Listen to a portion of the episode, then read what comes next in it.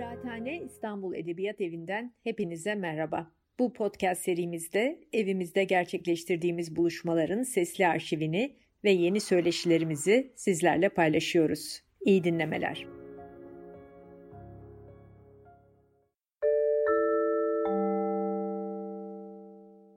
Efendim herkese merhabalar. Kıraathane İstanbul Edebiyat Evi'nde gerçekleştirdiğimiz Tarihi Ahval, Ahvali Tarih programımızın, 3 bölümlük programımızın ilk bölümüne hoş geldiniz. E, tarihçi, akademisyen Ümit Kurt'la söyleşiyor olacağız. E, Ümit'le yakın zamanda e, Daktilo 1984 YouTube kanalında Tarihin Tuzu başlıklı e, biraz daha hafif konuları, biraz daha böyle eğlenceli bir şekilde ele alacağımız e, başka bir programımız daha olacak. Kıraathane İstanbul Edebiyat Evi için hazırlamış olduğumuz e, bu programda, 3 bölümlük bu programda biraz daha ciddi, etkilerinin biraz daha e, uzun süreli ve derin olduğunu düşündüğümüz 3 konuyu ele alacağız. İlk bölümde İzmir suikasti ve İstiklal mahkemeleriyle başlıyoruz. Ee, Ümit Kurt'la dostluğumuz çok eskilere dayanıyor. Ee, sanırım 2012 idi. Ee, Ermenistan seyahatimizde bir konferansta birlikte konuşmacıydık Ümit'le. Nereden başlasak, nasıl anlatsak Ümit? Ee, nereden geldik, nereye gidiyoruz? Öncelikle merhaba. Tekrar kıraathanede olmak çok güzel. Seninle böyle bir program yapmak da e, hakikaten mutluluk verici.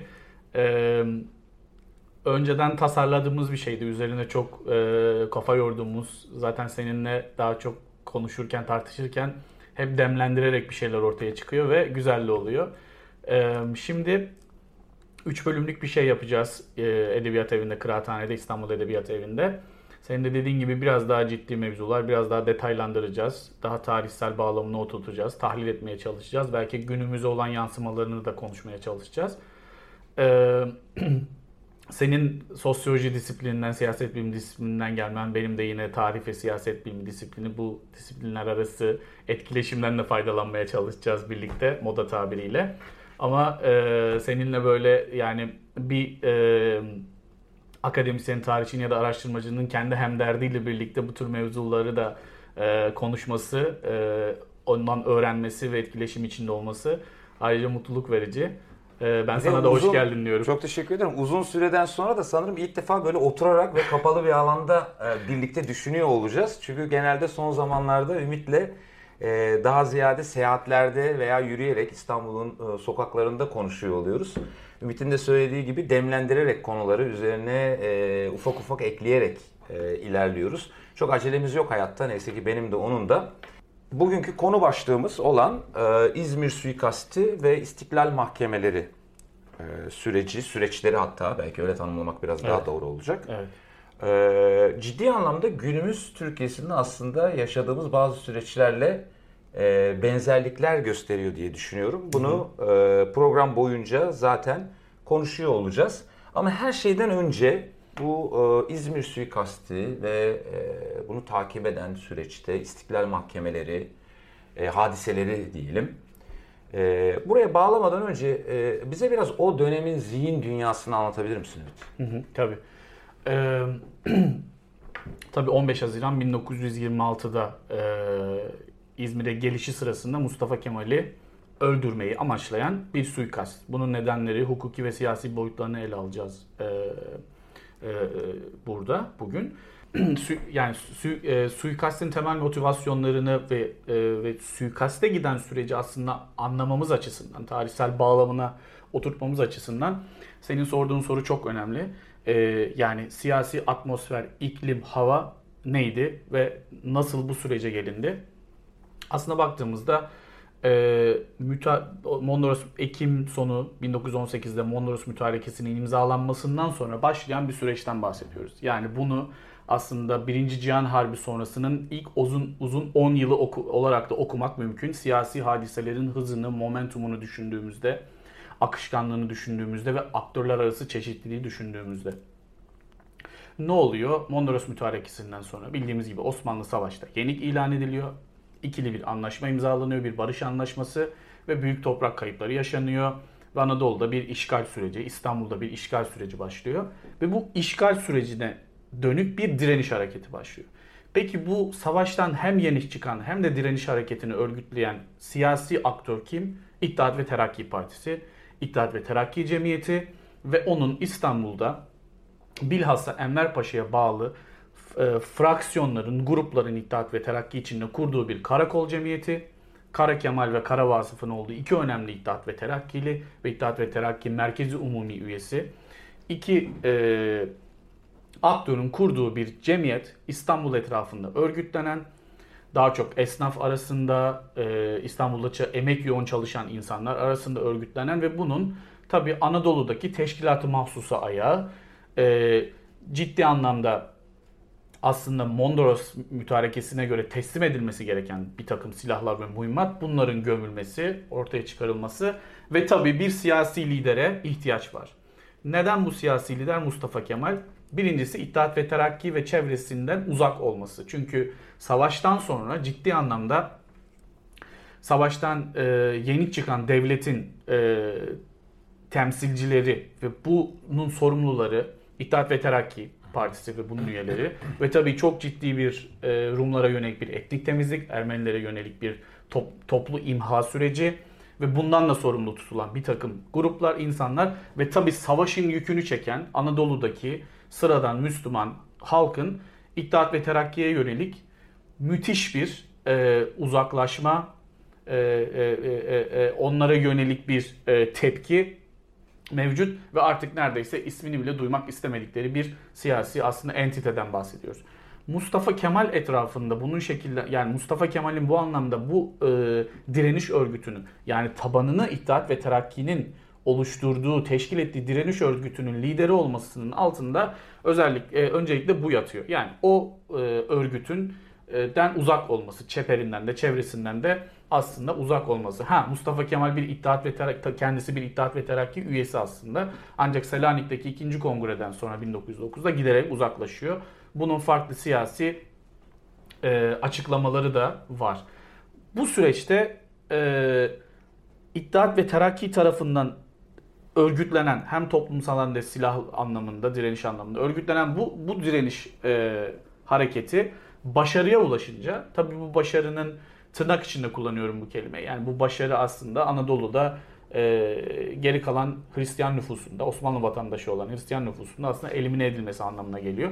Ancak e, yeni cumhuriyetin kurulmasına kadar giden süreçte ciddi siyasi çatışmaların, iktidar kavgalarının yaşandığı bir sürece giriyoruz. Bunun nedeni de Mustafa Kemal'in aslında inanılmaz bir siyasi pragmatizmle e, ve siyasi akılla donatılmış bir liderin e, milli mücadele döneminden sonraki süreçte, Ankara'da meclisin açılmasıyla birlikte oluşan süreçte saltanatın kaldırılması, saltanattan sonra e, Cumhuriyet'in ilanıyla birlikte Lozan'ın imzalanması ve arada halifeliğin kaldırılması bütün bu siyasi konteks aslında Mustafa Kemal'in e, yola çıktığı, desteğini aldığı ve bir zamanlar da mensubu olduğu İttihat ve Terakki dediğimiz e, bana göre geç dönem Osmanlı ve erken dönem Cumhuriyet tarihinin yerli ve milli olan bir siyasi örgütün örgütüyle olan hesaplaşmasını e, hesaplaşmasını bize anlatıyor. İstiklal Mahkemesi daha doğrusu İzmir suikasti bunun çok önemli bir epizodu diyebiliriz.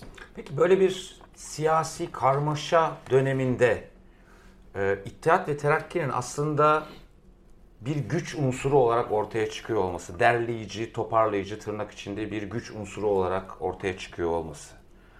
Ama eş zamanlı olarak da İttihat ve Terakki'nin içinde de bir güç mücadelesi olduğunu söyleyebiliyor muyuz? İlk sorum bu. İkinci sorum, İttihat ve Terakkiciler Mustafa Kemal'in ne kadar İttihat ve Terakki üyesi ya da ne kadar İttihat ve Terakki dışı bir birey olarak ya da bir lider olarak görüyor? Hı hı. Bunlar da yine yani Türk siyasi modern Türkiye siyasi tarihinin aslında yapı taşlarını anlamak açısından çok önemli sorular ve önemli patikalar açıyor. Öncelikle onu söylemek isterim. Şimdi İttihat ve Terakki üzerine biz yani burada aslında yani haftada iki kere bir program yapabiliriz onu söyleyeyim. Ee, İttihat ve Terakki'nin neredeyse siyasi bir parti olarak, resmi olarak kurulmasından itibaren zaten içeride çok ciddi iktidar kavgaları, güç çatışmaları dönen bir parti. Hatta Osmanlı Ahrar Fırkası, Hürriyet ve İtilaf, daha sonra Arnavut partinin içindeki ve cemiyetin içindeki Arnavut ekibinin kendi bağımsızlığı ilan etmesi e, ve daha sonra kendi siyasi örgütlenmesine gitmesi gibi hadiseleri de düşündüğümüzde geriye dönüp zaten İttihat ve Terakki kesinlikle ve kesinlikle monolitik ve homojen bir siyasi yapı değil. Bir şemsiye organizasyon gibi düşünebiliriz bunu. Yani Türk o ikinci meşrutiyetin ilanından sonra bu Tarık Zafer Tunayan'ın dediği Osmanlı siyasi laboratuvarı olan dönem aslında hem İttihat ve Terakki ile başlıyor ve daha sonra onun içinden gelen farklı siyasi kollara ayrılıyor. Bunu böyle söyleyelim. Yani o kolların içinde muhafazakar kanat da var. Anayasacı kanat da var. Türkçü, İslamcı kanat da var. Var oğlu var. Aynı zamanda İttihat ve Terakki'nin e, üç lideri dediğimiz Cemal Talat, Enver Talat ve Cemal'in bunların İttihat ve Terakki içinde temsil ettiği farklı kanatlarda ve farklı fraksiyonlarda var. Bunun dışında e, şöyle e, literatürde hep konuşulur. Talat Paşa'nın kendi mesela istihbarat örgütü, kendi teşkilatı mahsusası, Enver'in kendi teşkilatı mahsusası ve Cemal. Tabi bu iki siyasi, bu örgütün içinde çok önemli iki şahsiyet daha var. Bu örgütü bir siyasi organizasyon, bir siyasi parti haline getiren iki önemli aslında örgütçü diyebileceğimiz kişi doktor iki tane hekim. Doktor Nazım ve Bahattin Şakir. İstiklal mahkemeleri daha doğrusu İzmir suikasti bağlamında da baktığımızda aslında e, İstiklal mahkemelerinin kurulmasıyla birlikte bu ekibin biz tasfiyesini görüyoruz siyaseten. Dolayısıyla her zaman bir iktidar içi çatışmanın olduğu, aynı çatı altında olan ve aynı ideal uğruna savaşan önemli siyasi figürlerin bile birbiriyle çatışma içinde olduğu, arkalarından iş çevirdiği bir yapıdan bahsediyoruz.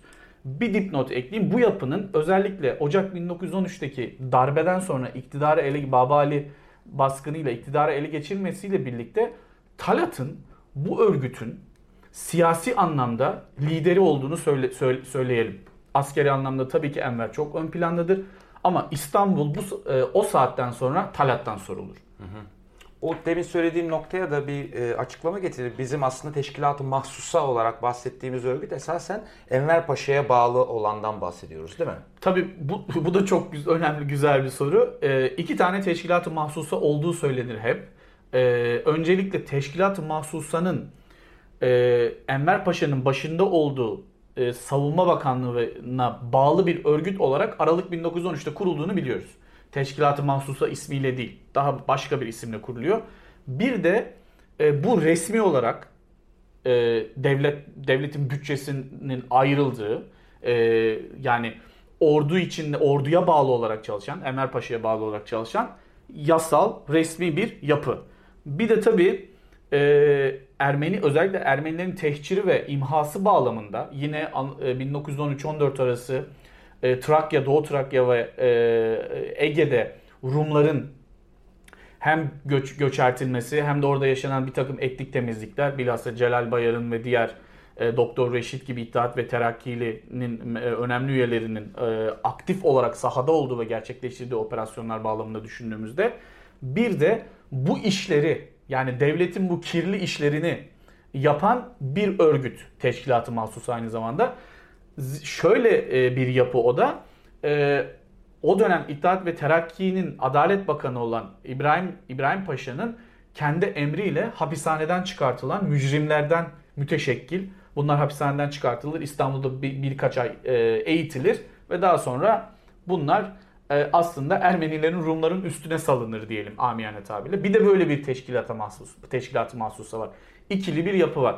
Enver Paşa'nın kendi komutası altındaki ve orduya bağlı olarak çalışan teşkilat-ı mahsusayı özellikle bu tırnak içinde illegal faaliyetlerden uzak tutmaya çalıştığının da altını çizelim.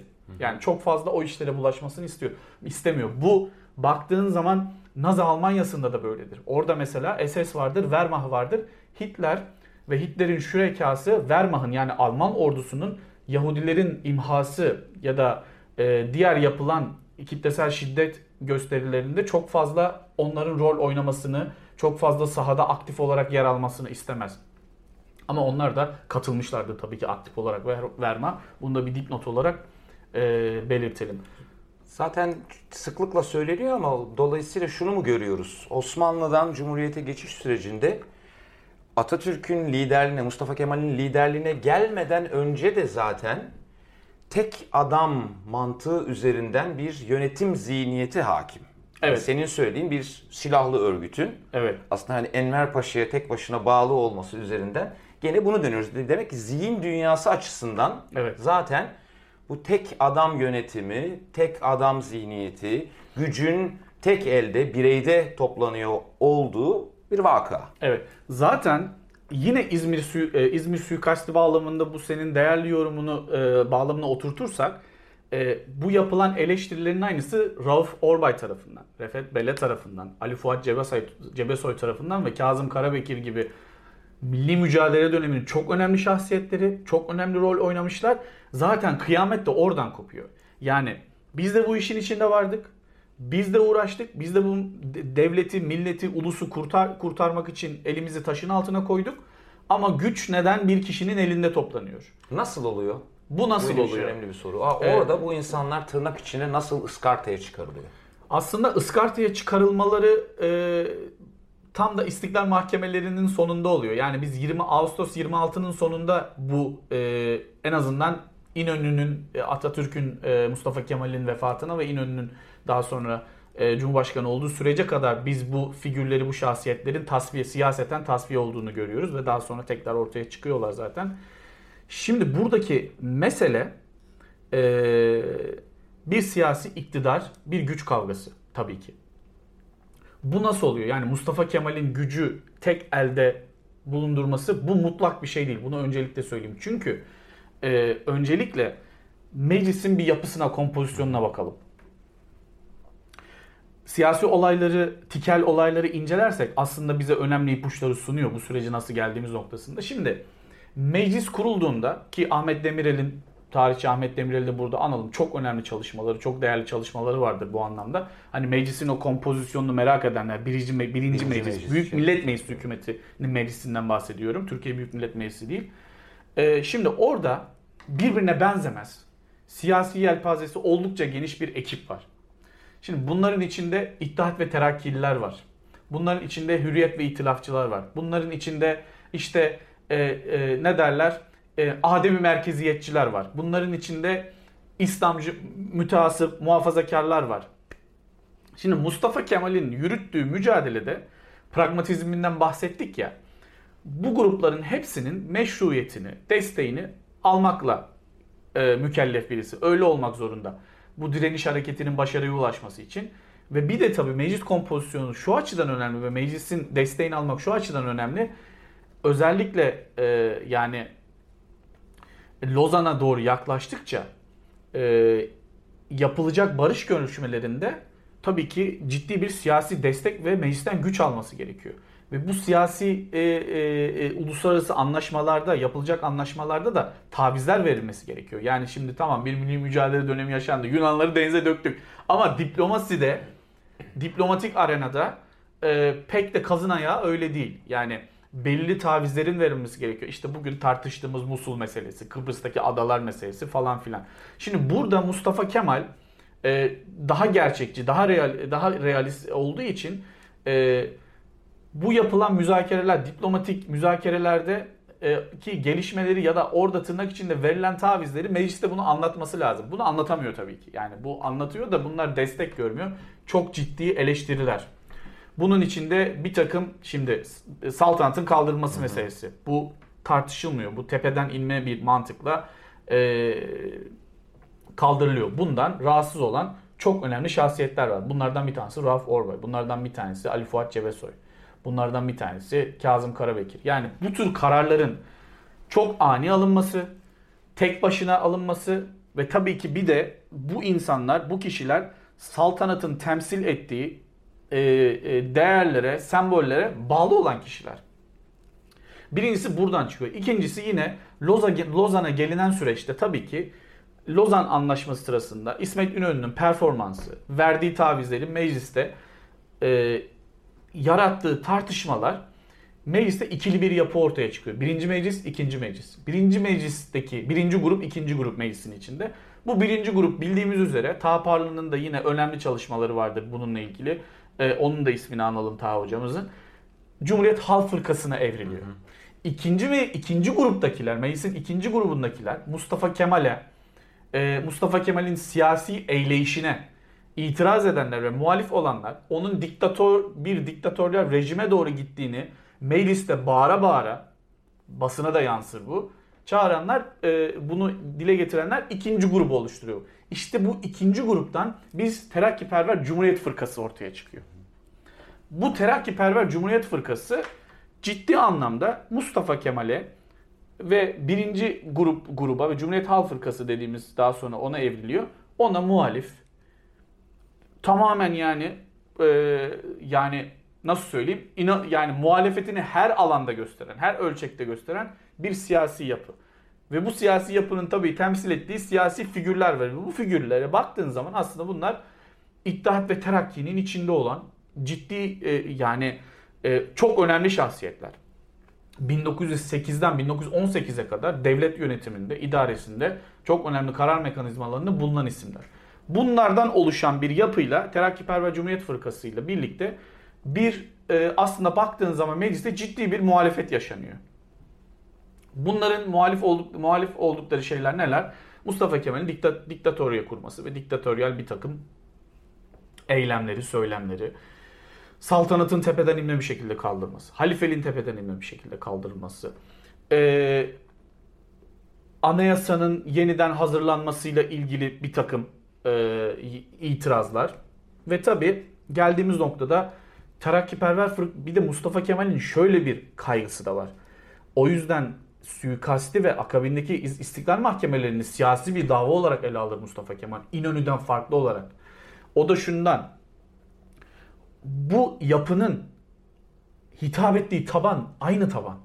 Yani sonuçta iki siyasi parti, siyasi mücadele yaşanıyor. Dolayısıyla Mustafa Kemal'in e, e, vehimlerinin, endişelerini arttıran nokta Terakkiperver Fırkası'nın toplumsal tabanda yükselmesi, yükselişi. Bunun da önüne geçen bir şey. Ne oluyor? Şeyh Said ayaklanması dediğimiz olay oluyor. Ve Şeyh Said ayaklanmasındaki bütün ihale Terakkiperver Cumhuriyet Fırkası'na çıkartılıyor ve parti kapatılıyor. Bildiğimiz gibi. Peki bu dönemi o zaman şöyle yorumlamak mümkün mü kısaca?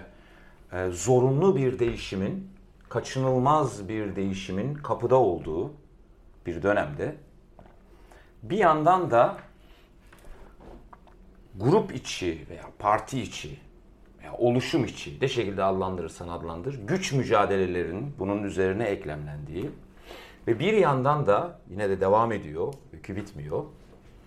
Her türlü çalkantıda da o grup ya da oluşum ne isim verirsek verelim içinden farklı bir dalganın yükseldiği ve her bir dalganın da birbirine tehdit olarak algıladığı ve belki de bazı işte yükleri, bazı suçları böyle tırnak içinde itelediği bir dönemden bahsediyoruz. Evet. Aslında senin çerçevesini çizdiğin bu dönemi en iyi anlatan da Kemal Tahir'in Kur Kanunu romanıdır. Tam senin belirttiğin, tasvir ettiğin e, unsurlarla birlikte ele alan. E, ya şimdi aslında bu bize e, İttihat ve Terakki komitacılık benim ben şey derim hep İttihat ve Terakki ideolojisi yerli yerli ve milli olan ilk şey ne olduğunu söylemeye. Made in Turkey bir ideolojidir, bir dünyaya bakıştır ve e, siyasi pozisyondur iddiat, iddiatçılık. E, şimdi bu adamlar durmazlar, durduramazsın. Yani o siyasi ya siyasi hayvan bunlar hepsi. Yani birebir o şahsiyetleri hele e, düşündüğümüzde, tanımladığımızda yani e, ayrı hepsi ayrı bir literatüre girer. Onu demek istiyorum. E, işte bakıyorsun şimdi bir milli mücadele dönemi işte Sakarya Muharebesi yürütülüyor. Bir taraftan Enver Ankara'ya gelmek istiyor. E, oradan bir takım dışarıdan siyasi faaliyetler yürütüyor. İşte Hüseyin Cahit Yalçın'ın kitabında bu İttihat ve Terakki mensuplarının kendi aralarında yazışmalar e, önemli bir çalışma. Orada geçer. Osman Selim Kocağanoğlu tekrar basmıştı onları. Şimdi orada bakıyorsun e, Talat Paşa'nın suikast edildiği döneme kadar Mustafa Kemal'le ilişki içinde. Enver ilişki içinde. Şimdi bu bunlar müda yani durmuyorlar. Ya, ya aranıyor ya kardeşim aranıyorsunuz. Yani öldürüleceksiniz ya da ne bileyim divanı harbi örfilerde yargılanmışsınız. Gıyabınızda idam kararları çıkmış. Ee, yani yüz binlerce insanın e, e, vebali üzerinizde ama yine de Şimdi neden? Çünkü bunlar kendilerini bu vatanın kurtarmakla ve bu kutsal görevle donatılmış böyle dünyaya getirildiklerini, bunun için bu sahiple dünyaya getirildiklerine hakikaten iman etmiş adamlar. Ya bu o zaman hatta o zaman siyasal bir ideoloji olmanın veya siyasal bir pozisyonun olmanın da ötesinde Şimdi- bu bayağı böyle bir daha böyle bir zihni bir yaklaşım. Yani çünkü bu beraberinde bir noktadan sonra yanılıyorsam düzelt e, toplumun ne şekilde düzenleneceği, toplumsal Tabii ki. hayatın nasıl şekillendirileceği, siyasal hayatın nasıl şekillendirileceği, toplum devlet, Tabii toplum ki. birey, birey devlet ilişkilerinin nasıl tanzim edilmesi gerektiğine dair de Tabii ki. bir yaklaşım. Tabii ki. Dolayısıyla biz bu yaklaşımın İzmir suikastı ve akabindeki istiklal mahkemeleriyle birlikte bu yaklaşımın bu radikal kanadının e, ya da özünün aslında bir anlamda başka ittihat ve terakki tandansından, e, okulundan, e, e, ne derse o akvaryumdan çıkan diğer ittihat ve terakkililer tarafından başında Mustafa Kemal ve hempaları diyelim onlar tarafından tasfiye edildiğini görüyoruz. Yani bu aslında Erik Jan Zürher'in de dediği gibi bir ittihatçılarla ulusalcılar, milliciler arasında bir çatışma değil. İttihatçılar arasının arasındaki iç çatışma. Yani şöyle olarak- diyelim o zaman güç konumunda olanların o güç konumuna muhalefet edenlerden ziyade bizatihi kendi içindeki aktörlerle, o oluşumun kendi içindeki aktörlerle mücadelesi. Evet kesinlikle. Şöyle düşünelim. Çok basit bir örnek vereyim sana. Lozan'ın Lozan imzalanır ve Lozan'ın meclisten geçmesi gerekiyor. Uluslararası bir anlaşma olduğu için meclisten geçmesi gerekiyor. O meclisin kompozisyonu değişmeseydi Lozan o meclisten geçemezdi. Mehmet Akif Ersoy'un olduğu bir mecliste Lozan'a evet oyu çıkmazdı. İşte e, bu tür epizotlar üzerinden okuduğumuzda o siyasi ayrışmaları, çatışmaları görüyoruz. Şimdi bu ne oluyor peki? Şimdi önce e, aynı yola çıktığın arkadaşlarınla bir ayrım yaşıyor musun? Yaşıyorsun. Sonra bunlar meclis içinde meclise mi taşınıyor? Taşınıyor. Sonra ne oluyor? Tamam biz o zaman bir parti kurup muhalefetimizi yaparız. Bu da oluyor ama bu tabii karşı tarafın hoşuna giden bir şey değil. Söylediğim gibi aynı toplumsal tabana hitap ettikleri için. Bir de şunu da unutmamak gerekiyor. Bütün bu tartışmalarda unutulan önemli tartışmanın önemli ayaklarından bir tanesidir bu ordu. Şimdi Kazım Karabekir, Ali Fuat Cebesoy. bir dakika bir dakika. Yakın dönem Türkiye'yi mi konuşuyoruz? İttihat ve O Terakki'yi dönemi mi de o dönemi konu. İddia, yine İttihat ve Terakki yakın döneme geçeceğiz. Tamam. Şimdi e, bu çatışmanın, bu siyasi güç iktidar çatışmasının yaşandığı önemli sahalardan bir tanesi de ordu. Şimdi Ali Fuat Cebesoy'un, Kazım, Kazım Karabekir'in, Rauf Orbay'ın yani bu üçlünün kurduğu bir siyasi yapı bunlar çok önemli askeri şahsiyetler. Ve orduda ciddi tabanları olan, temsiliyetleri olan şahsiyetler.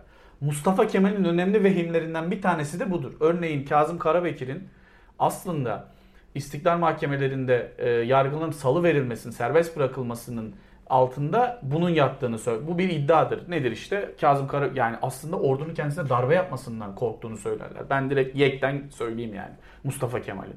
Çünkü şöyle bir e, enstantane yaşanır. Kazım Karabekir'in e, yargılandığı duruşma gelmiştir. O gün gelmiştir. Karabekir Paşa içeri bir girdiğinde mahkemenin arkasındaki e, inzibatlar, asker, zabitler hepsi ayağa kalkar ve selama durur. Böyle bir görüntü. Böyle bir ciddi bir güç unsurunun Unsurunun da- varlığından bahsediyoruz. Bunun altını Tabii ki. çizmek Bunun lazım. altını çizmek lazım. İstiyorsan biraz suikastin içeriğine Gelelim, girelim. O güne, o güne doğru gelelim. O güne gelelim dediğin gibi. Şimdi aslında notlarımdan yararlanacağım Ne biraz oluyor? burada. Yani dediğim gibi hiç bilmiyormuş gibi soruyorum. Ne oluyor? Mustafa Kemal'in İzmir'de ne işi var abi? İzmir'de niye İzmir'e gidiyor? Şimdi e, Yani memleketin bir köşesidir. Gider istediği yere gider de yani niye gidiyor? Şimdi İzmir'e gitmeyecek aslında. Öncelikle bir, yani polisiye de bir olay. As, baktığımız zaman hani e, ben an- anlamıyorum niye bir sinema filmi çekilmez mesela bu hadisenin ya da hani romanlara Kemal Tahir'e konu olmuş ancak hani ciddi sinematografik edebi unsurların olduğu ve çok e, aslında bir sinemacı bir edebiyatçıyı çok cezbeden bir hikaye. Şimdi aslında İzmir suikasti sadece Mustafa Kemal'i ortadan kaldırma amaçlı bir plan değil. Daha kapsamlı bir şeyin parçası gibi görünüyor. Öyle söyleyelim. Ee, baktığımızda e, suikasti planlayanların, bunun parçası olanların öncelikle Ankara'da bu işi gerçekleştirmeye çalışıyorlar bunlar. Suikastten 6 ay önce yani İzmir'deki olaydan 6 ay önce. Sonra bundan vazgeçiyorlar. E, günün sonunda ne oluyor? Mustafa Kemal ölümden kurtuluyor. Giritli Şevki dediğimiz bir şahsiyet var ki kendisi suikasti planlayanların adamı. Onlara da geliriz. Onun ihbarı üzerine İzmir'deki bu otelde suçüstü yakalanıyorlar. Suikastini tertip eden ve uygulayıcılığı olanlar. Ee, bu suçüstü yakalananların ifadelerinden hem Ankara hem İzmir'deki suikast planının arkasında gözden düşmüş.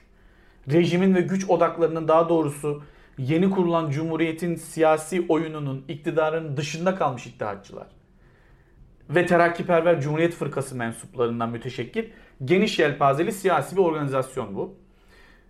İşin ilginç noktalarından bir tanesi daha önce de söylediğim gibi sana bu organizasyonun içinde Mustafa Kemal'e yakın silah arkadaşlarının da yer alması.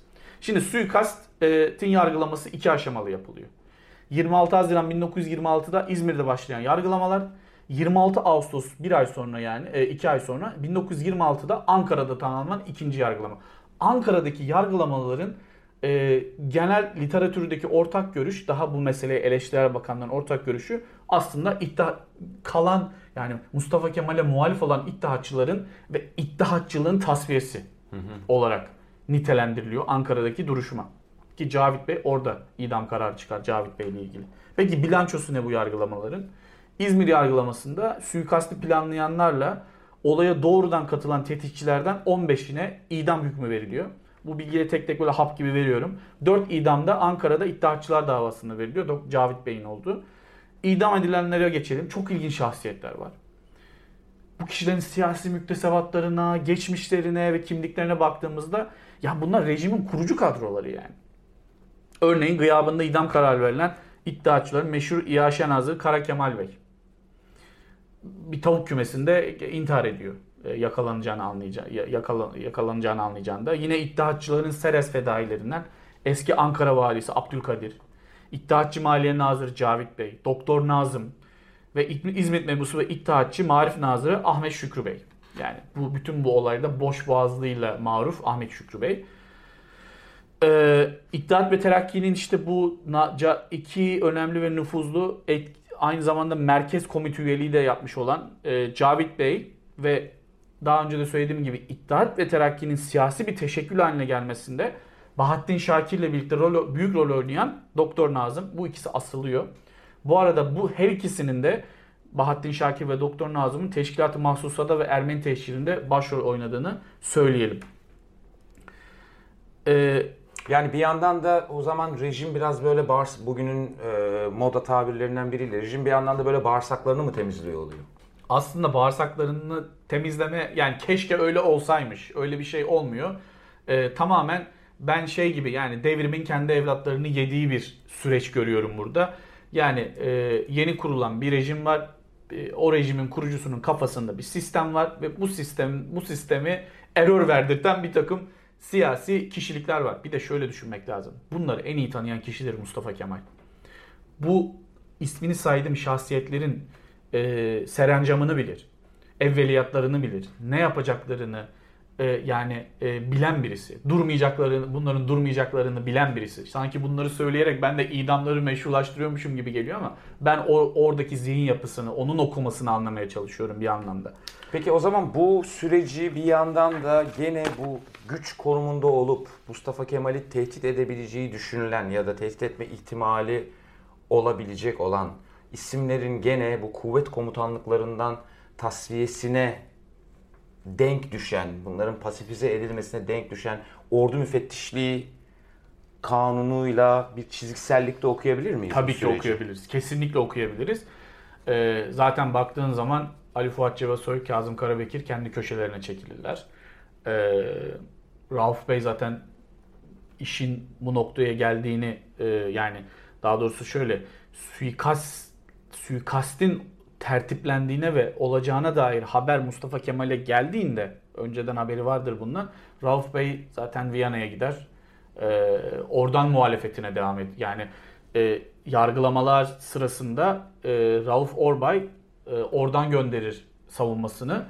e, basına da açıklamalar yapar. Bu yargılamaların tamamen anayasal ol, anayasanın aykırı olduğunu, e, illegal olduğunu yani Mustafa Kemal'e olan muhalefetini devam ettirir. E, şimdi Orayı çok hızlı geçmeyelim. Geçmeyelim, bir- tabii. bir tekrarlayalım. Ee, Mustafa Kemal'in haberi vardı dediğin kısım ilk Ankara'daki girişim mi yoksa İzmir'deki girişimden mi bahsediyoruz? İzmir'deki girişimden bahsediyorum. Peki. Zaten bir de şöyle bir şey var. Mustafa Kemal'e yönelik ilk suikast planı değil bu. Ee, Mustafa Kemal'e o dönemde suikast en azından bu haber olarak böyle bir plan var, program var. Bunların haberleri zaten geliyor. Yani ondan fazla suikast planı. İngiliz istihbaratıyla çok aktif bir biçimde çalışılıyor bu dönemde. Onu da, onu da belirteyim.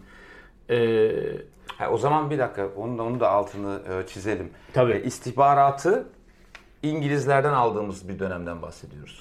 İngiliz istihbaratının bu dönemde e, bizim emniyet müdürlüğü ve istihbarat servisiyle etkileşim içinde olduğunu söyleyelim. Yani bu o dönemi çalışanlar için, o dönemi çalışanların ya da o dönemle ilgili literatürde söylenen bir şey.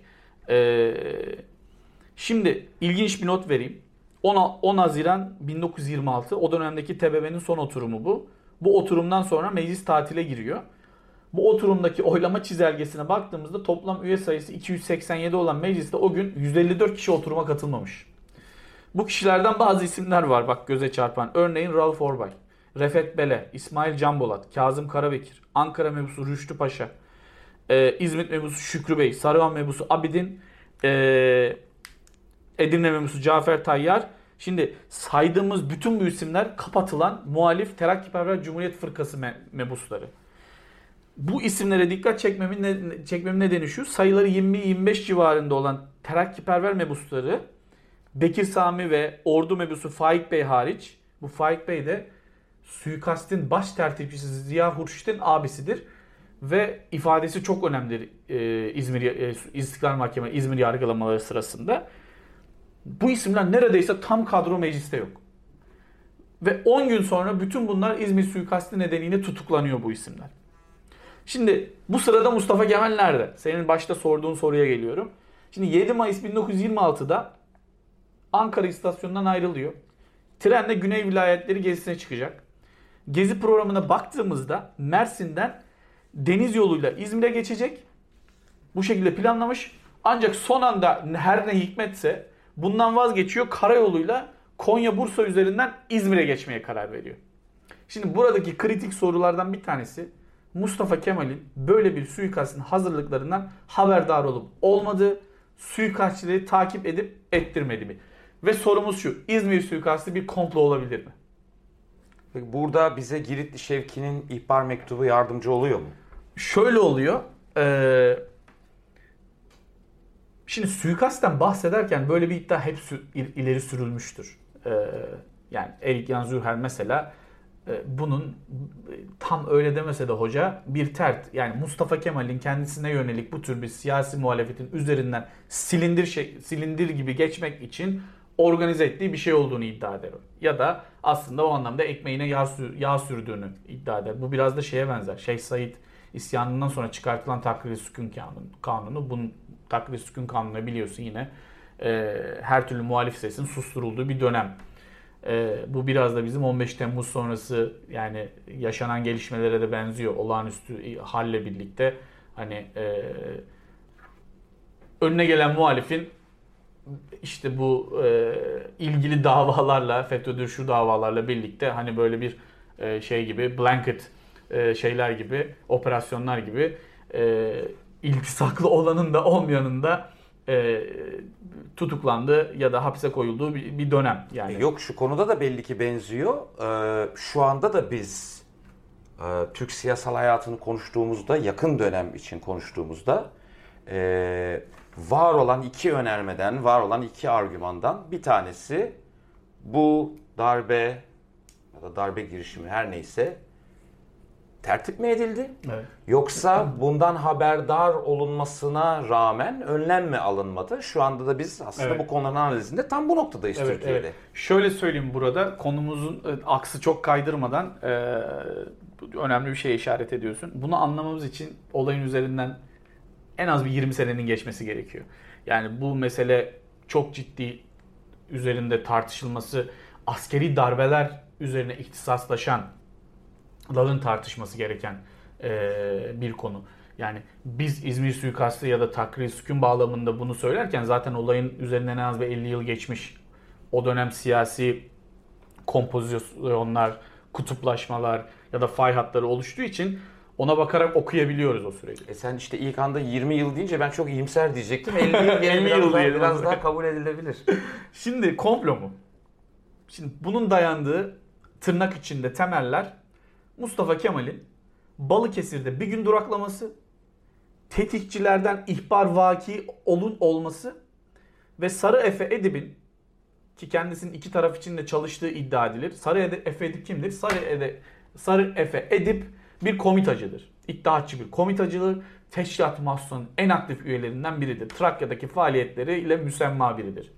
Şimdi Sarı Efe Edip şüpheli tavırları var suikast öncesinde. Yani iki taraf için de çalıştığı söyleniyor. İşte Mustafa Kemal'in gezisini bir gün ertelemesi bu suikast girişiminden bilgisinin olduğuna, tetikçilerden Giritli Şevki'nin ihbarı, biraz sonra okuyacağım e, ve Sarı Efe Edip'in de İzmir'i terk edip, daha suikast kuvveden fiile çıkmadan İzmir'i terk edip, her ne hikmetse İstanbul'a gitmesi. Yani yukarı yani bu komplo mu değil midirin iddiaları e, temelleri bunlar. Bu bilgiler, bu doneler. Şunun altını çizelim. Başta Kazım Karabekir, Ali Fuat Paşa, Ali Fuat Cebesoy, Rauf Orbay. Onların ileri sürdüğü şey de bu. Bunu söyleyelim. Aslında ileri sürdükleri şey e, bak siyasi muhalefet hala devam ediyor.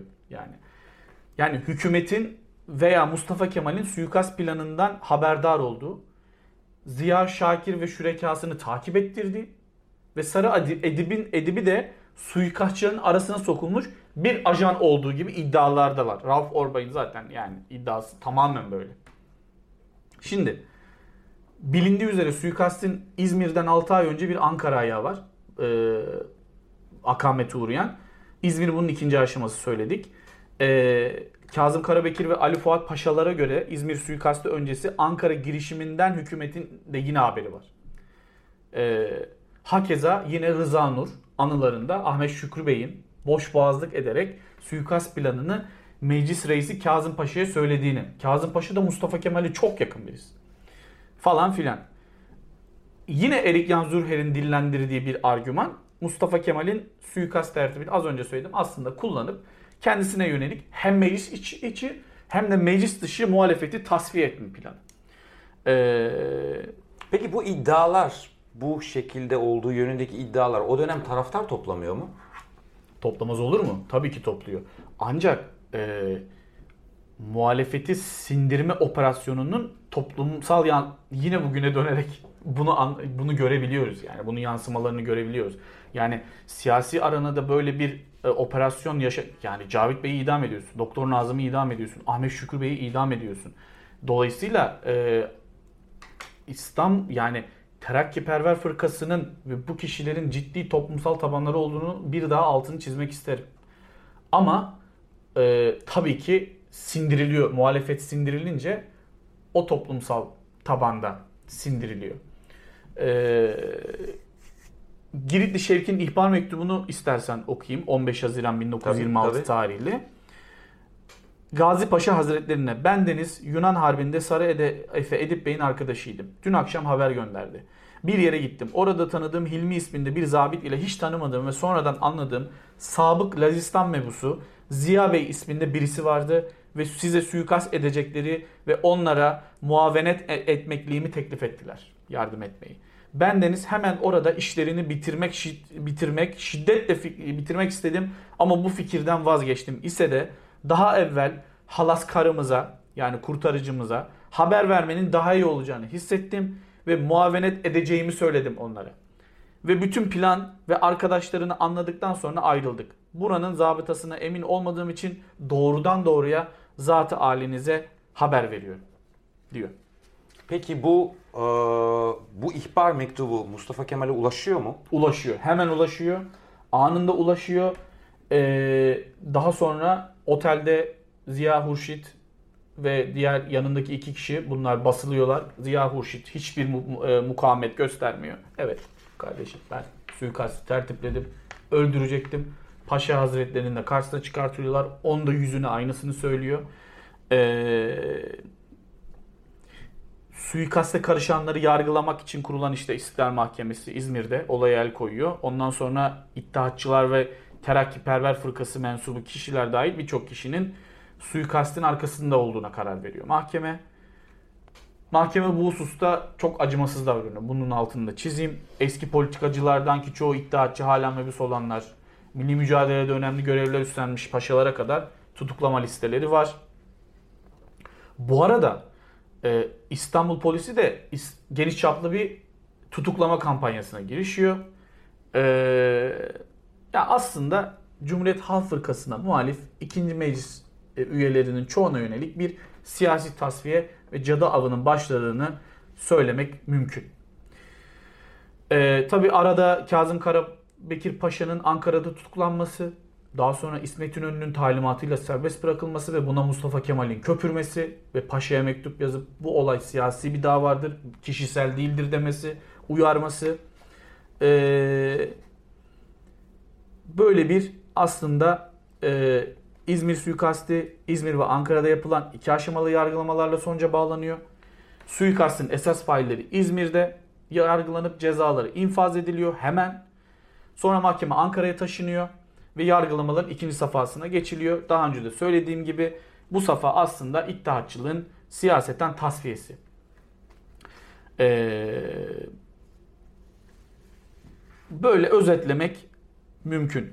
Aslında şimdi suikastin perde arkasında yine başa dönersek senin sor, senin en başta sorduğun iki soruya. Ta milli mücadele döneminden beri süre gelen iktidar kavgaları, mücadeleler, kişisel husumetler bunların hepsinin etkisi var. Bunlar 1926'ya kadar zaten süre gelmiş. Basına yansımaları da var bunların. Ve mecliste devam ediyor.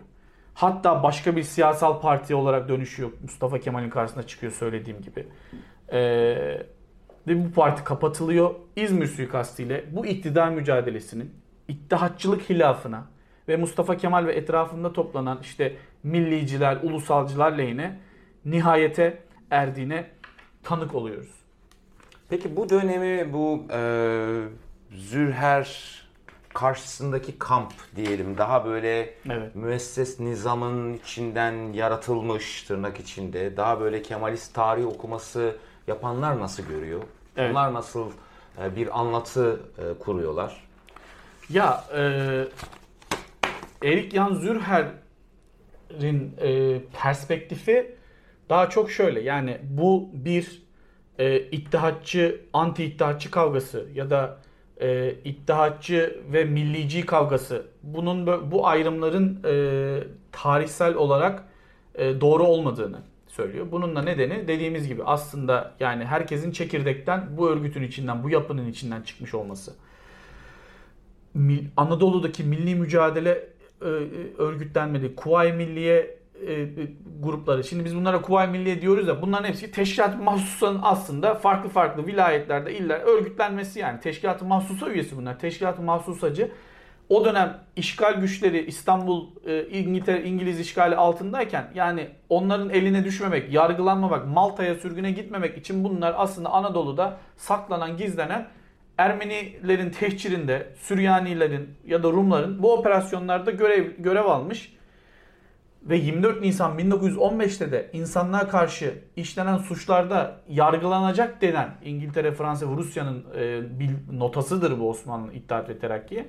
Bu yapı e, bu yapının halk nezdinde savaştan mütevellit itibarını kaybettiğini düşüncesiyle Mustafa Kemal bunu milli mücadeleyi İttihat ve Terakki'den azade bir şeymiş gibi sunmaya çalışıyor.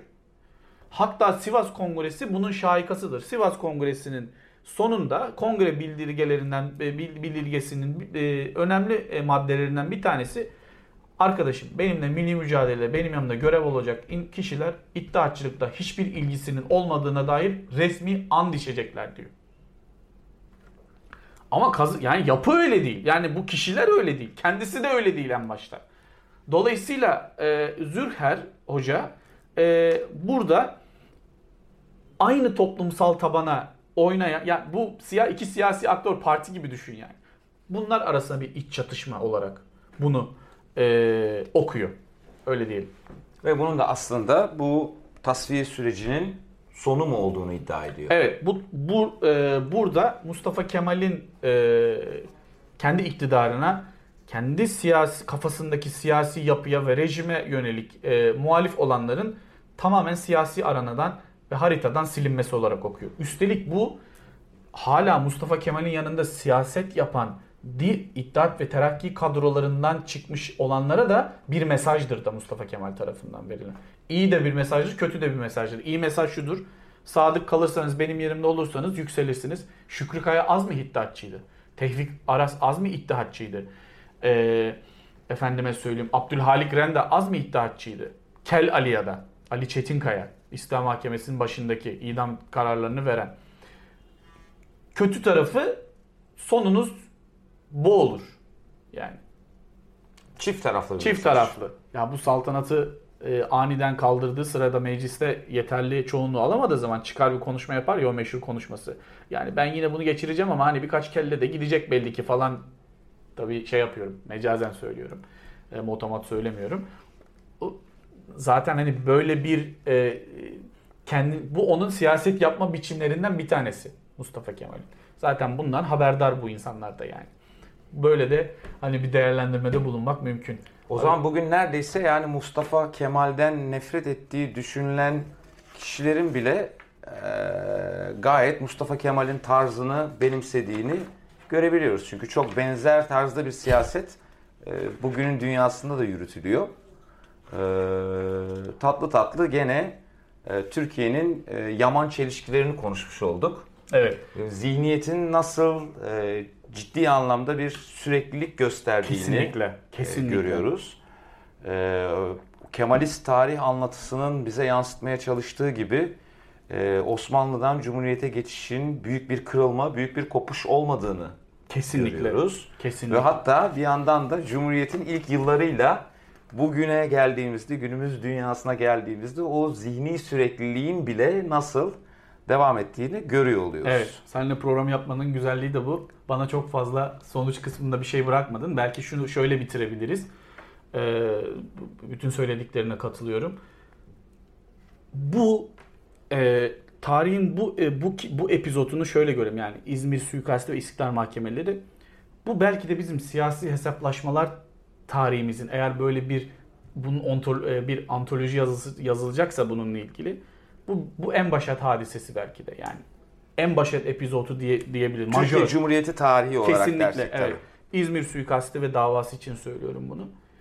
İktidar ve rejim kavgasının en yoğun, en belirgin biçimde yaşandığı bir olay bu. Aynı zamanda hani gerek suikast öncesi siyasi atmosfer, gerek suikaste dahil olanlar, gerekse bu işe işte karışanların yargılandığı istiklal mahkemelerinin seyri, süreci, bu siyasi güç ve iktidar kavgalarının yaşandığı birer birer bölümler bunlar. Ee, yani bir anlamda şöyle bitireyim. Çok partili hayata geçişle birlikte modern Türkiye siyasi tarihindeki siyasi ideolojik kutuplaşmaların ve cephelerin oluşmasında günümüze kadar gelmesinde hatta bu suikast ve davanın sonuçlarının etkilerinin çok belirleyici olduğunu düşünüyorum. Sonuçları üzerinden söylüyorsun. Sonuçlar üzerinden. Ama şunu tekrar vurgulayalım. Yani burada bahsettiğimiz rejim e, ve iktidar kavgası aslında iki farklı grup arasında yaşanıyor gibi görünse de aynı oluşumun Bravo. içindeki iki nüanslı ya Bravo. da iki fraksiyon arasında gerçekleşiyor. Kesinlikle. E, bununla tamamlamış olalım ilk bölümü o zaman. Peki. İkinci bölümde e, Kemal Tahir ve Kemal Tahir'de istibdat Kavramı. kavramını konuşacağız. Evet. Ee, yine e, Tarihi Ahval, Ahvali Tarih e, programımızın 3. bölümünde de e, Türkiye'de kadri kıymeti bilinmemiş tarihçilerimizi konuşacağız. Umalım ki e, sevgili dostum Ümit Kurt onlardan olmasın. E, sizlere şimdilik asmaldık diyoruz. E, bir sonraki bölümde görüşmek üzere. Teşekkür ederim. Görüşmek üzere.